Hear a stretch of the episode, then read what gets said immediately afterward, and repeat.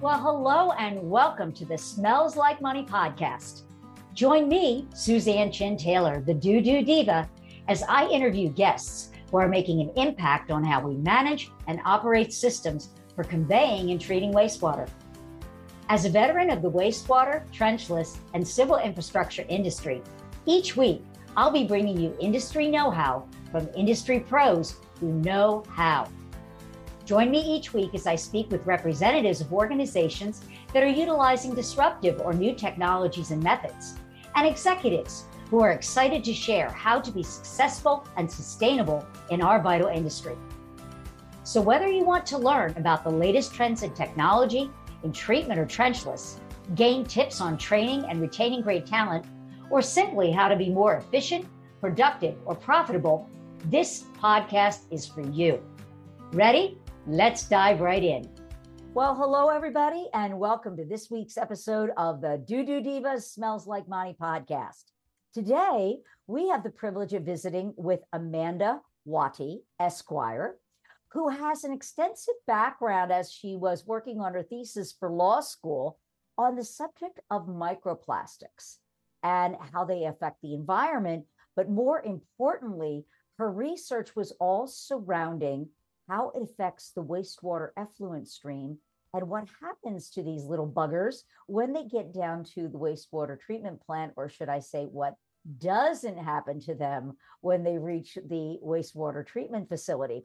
So, Amanda, thank you for being on the show today and welcome, you know, welcoming and hearing your knowledge on this very interesting and timely subject thank you for having me. Um, I really I want to say you're doing great work and necessary work bringing these issues to light. And uh, they they may be sliding under the radar, but I mean these opportunities to discuss them are so important. I call these microplastics tiny terrors. So that that when when we spoke before you came on the show about having you come and talk about this subject, I was not aware of where they, you know, we all hear about them, but where they come from, how they get into the effluent stream. But what was really shocking is that how they get under the radar when it comes to mm. treatment and they aren't removed in most cases from what you alluded to and they basically wind up back in our watershed so for our audience maybe you could give us kind of a, a debrief or a microplastics 101 as it relates to wastewater and you know basically where do they come from where do they go you know so great so i just want to caveat that you know i haven't done chemical research on microplastics. You know, I okay. have a chemistry degree as well as a law degree. What I've done here is sort of research the impacts. I've been in the environmental sector for nearly 20 years, well, before even law school. And then when I was in law school, I focused on environmental law and issues. Uh, and this one, you know, came to my attention just because it is it is insidious, but it's pervasive. So with microplastics, the issue is the well, the real issue is the issue we can't see, right? So they're defined as being less than five millimeters in size, plastic fibrous particulate.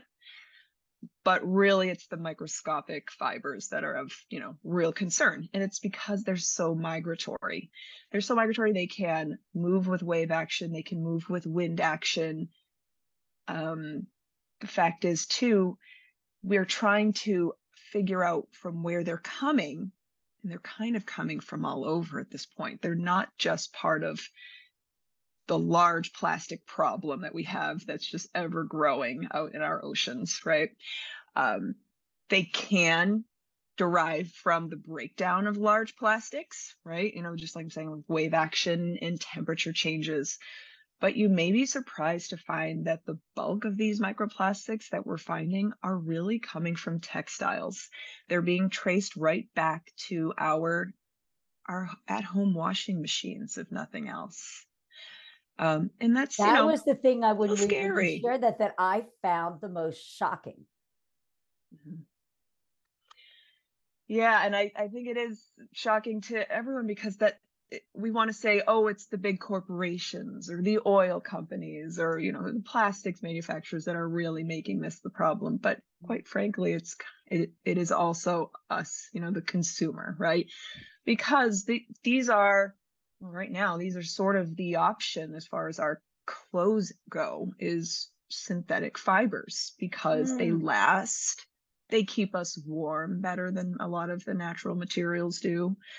Um, they in a lot of respects end up being less expensive. And you know we have an economy here that we all need to keep burning right? Um fueled maybe better. And the fact is we have to wash our clothes right our washing machines are not designed for microscopic contaminants uh, and for filtering that out that's not what you're going to find in your you know your filter when you when you pull out the lint um, filter there and so, you know, that wastewater gets discharged to your, you know, municipal facility. And at that point there is where the regulation steps in. In those treatment facilities, a lot of them, you know, they've been around a long time. And quite frankly, the technology is just not there yet for managing what is a new issue, a new environmental issue, right? Okay. Um, but for the most part, we're finding that the bulk, the, the real concentrated pollutants are really collecting near these discharge points of these wastewater treatment facilities. Um, and also let me caveat here, I'm not here to the, start shooting down the wastewater treatment facility. Right. We we absolutely need everything that they do. They are, and I'm not saying any one of them or all of them are out of any sort of compliance by any means, but when you see an issue like this that's concerning and is maybe not being addressed technically or technologically, you know, you I like to bring it to light and I didn't want this to just turn into a paper I wrote in law school. It was just really a serious topic for me. Okay. Well, what do you think? Yeah, that now I have a better understanding of it that the fact that it comes from the clothes. And so it's not, from what I'm understanding from our conversations, it's not the wastewater treatment's plant's fault that they're getting out into the outfalls or you know the re, you know the release waters it's that we don't have technology on the plant level that is capable of getting rid of these things and why is that is it because they're just so small or they're resistant to being dealt with by other mechanisms such as chemicals or bioaugmentation? Is it is it just physically they can't be addressed by what we have currently? Yeah, you know, it's it's multi-layered, I'd say. So from for this particular pollutant, it's not enumerated per se in the Clean Water Act. You know, it's not going to be something listed okay. for a wastewater treatment, you know, NPDES permit to manage. But the argument is that they do fall under total suspended solids, which, you know, in the okay. wastewater treatment realm, we're all fairly familiar with, right? And so EPA requires 85%, that's the minimum TSS has to be removed. And I'll tell you, I looked into a few permits and um, you know, when they report their percent to removal, they it literally will say 85%. And you know, you, you kind of step back and go, way to do the minimum, guys, right? but the fact is, these, I mean, less than five millimeter size, and many of our facilities, um, they actually do shred, pre shred some of the solids that come in, and the smallest that they can get them is to half inch. So anything really a half inch and under is what's making its way back out. Um, and so you can imagine microscopic uh, is not being filtered through traditional methods. And that's really what I want to also just bring to the table is that it's about, and I like how you use the phrase disruptive technology, right? Can you imagine if we had to to re, re retrofit um, every one of these facilities for you know these membrane um, filtration systems that are coming, uh, activated sludge um, processes that are right. out there that don't have them in place, and how costly that would be um, you know, that's that is disruptive, right? But unfortunately, it is we're at a time now here where these textiles aren't going away. The microplastics mm-hmm. pollution um, problem is is becoming worse. Um, that we need to start addressing new technologies. So it's it's just that right now there isn't specific regulation. There isn't heightened enough technology.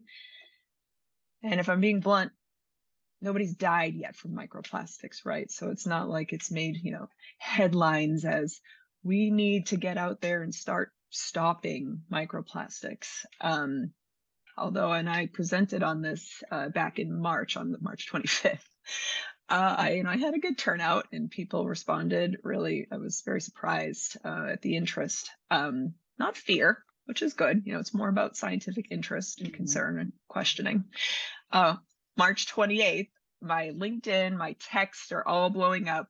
Amanda, did you see this report that came out? Um, sure enough, there was a study done in the Netherlands. Um, they tested 22 people, 17 of them had microplastics in their blood. So it's about 77% of the people that they had tested microplastics in the blood. And that was the first time someone had done an actual scientific study showing that, listen, it might, we may have thought that our bodies can just process something so small, but we're not because microplastics are a known bioaccumulant. We're bioaccumulating plastic. And that's that's a little more terrifying, right? I mean, we don't want to think of ourselves as being plastic based. we're, we're yeah. organic, but not that kind of organic, right? uh, no, thank you. I don't need to be, um, you know, bionic man here because of my clothes. Uh, so yeah, that's uh, that's kind of what I want to say to that. Yeah, it's when you were saying that we may think that they're harmless, but mm-hmm. we don't know enough about it yet. And it may be decades before we really find out what the long term impact could be to our health, to our watershed, to, to the planet from these things that we wear. Mm-hmm. You know, just because they look nice and they wash well and they last long. Right. And so when you were saying the, the, the diameter of the particulate, so um, and retrofitting the plants, we de- de- we definitely need some disruptive technology to do this.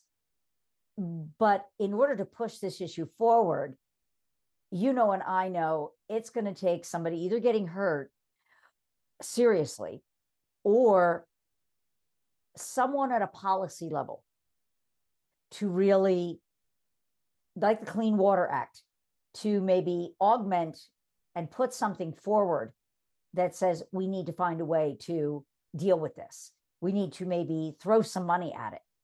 You know, maybe it's part of this big infrastructure bill right now and, and water and sewer that's being invested in this country because it's a health issue.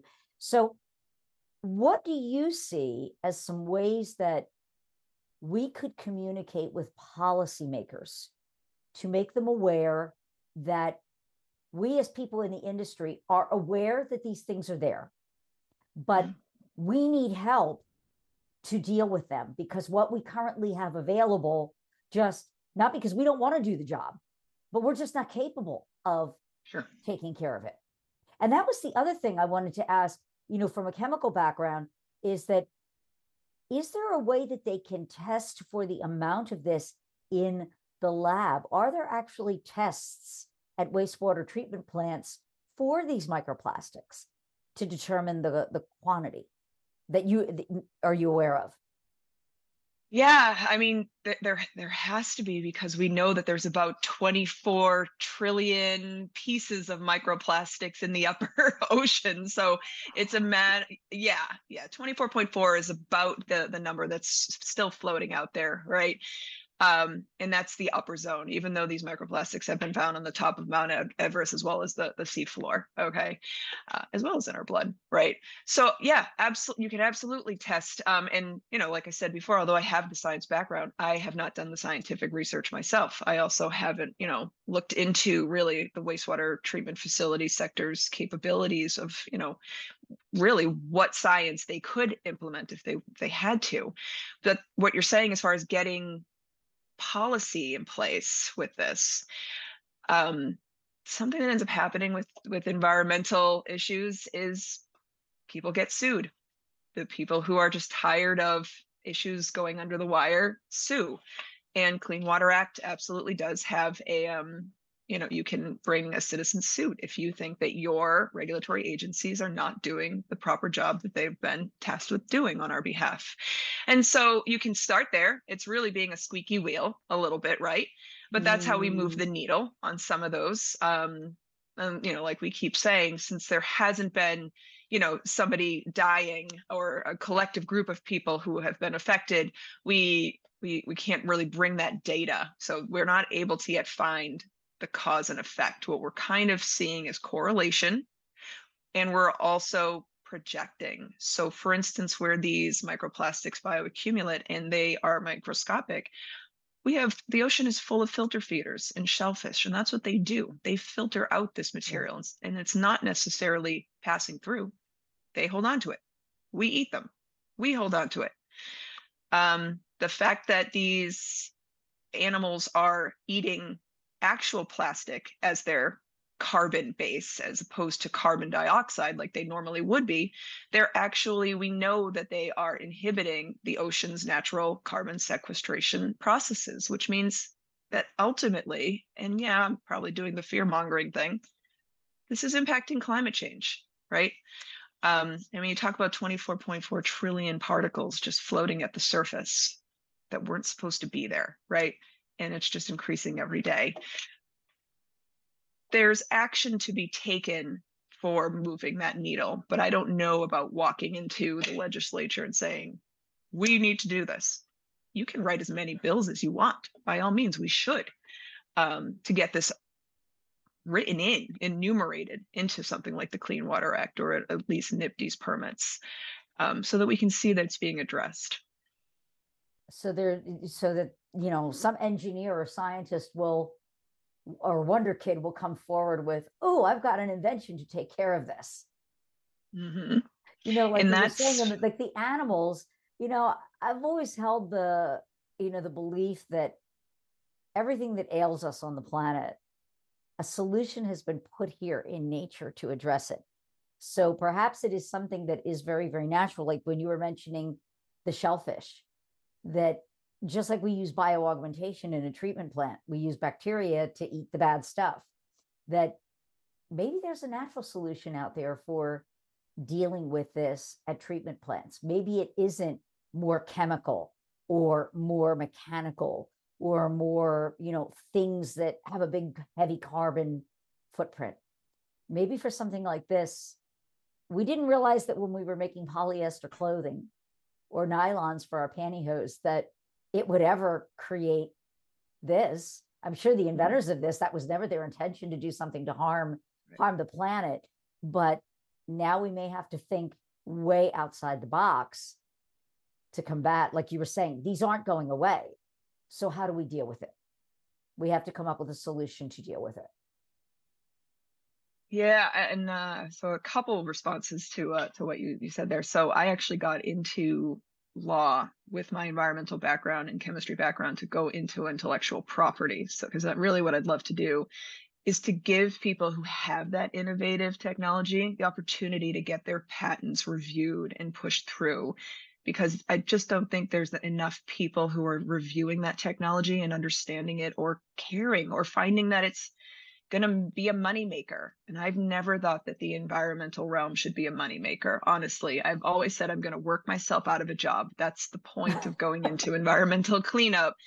I, if the more we try to monetize and make profitable cleaning up the environment, the more incentive we have to keep polluting it. That never resonated with me right mm. now the uh, holistic liberal um, you know amanda from at a high school would tell you well the way we're going to stop this is you know everybody needs to stop buying those textiles that's for sure you know only uh, natural fibers and you know reduce reuse recycle that reduces what's important stop buying so you know but the fact is that's not realistic and it wasn't until you know i, I actually worked in industry for a couple decades um, aging myself now uh, that it really i know there's a balance i've seen mm. industry suffer at the hands of policy unnecessarily And I've seen policy in legislation that was supposed to do good get walked all over. And that just isn't making sense. It doesn't make sense when an industry literally just builds into their,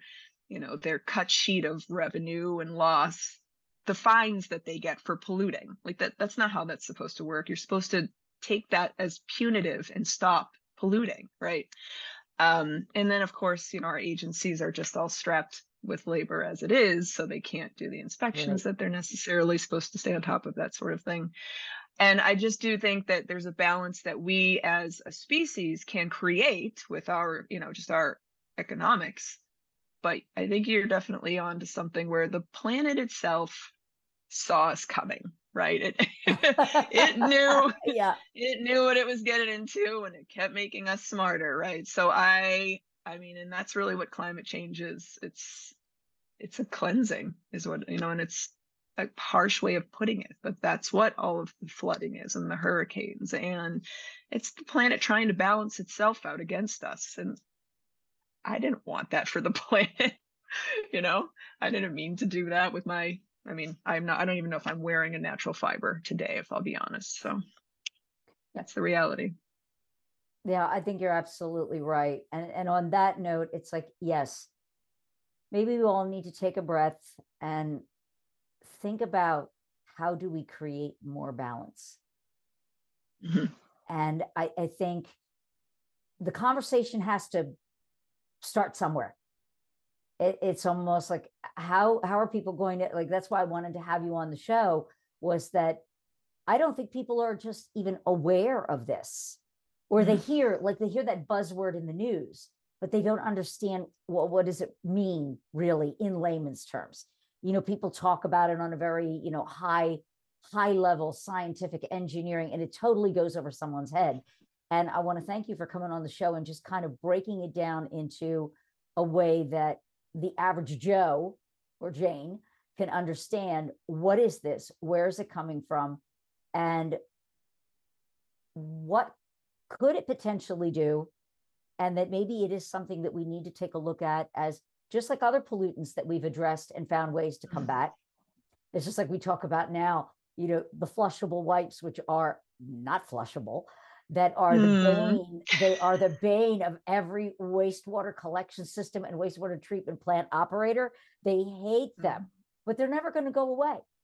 So mm. we have to find mechanical technology or something that is going to break that down and get it out of the system.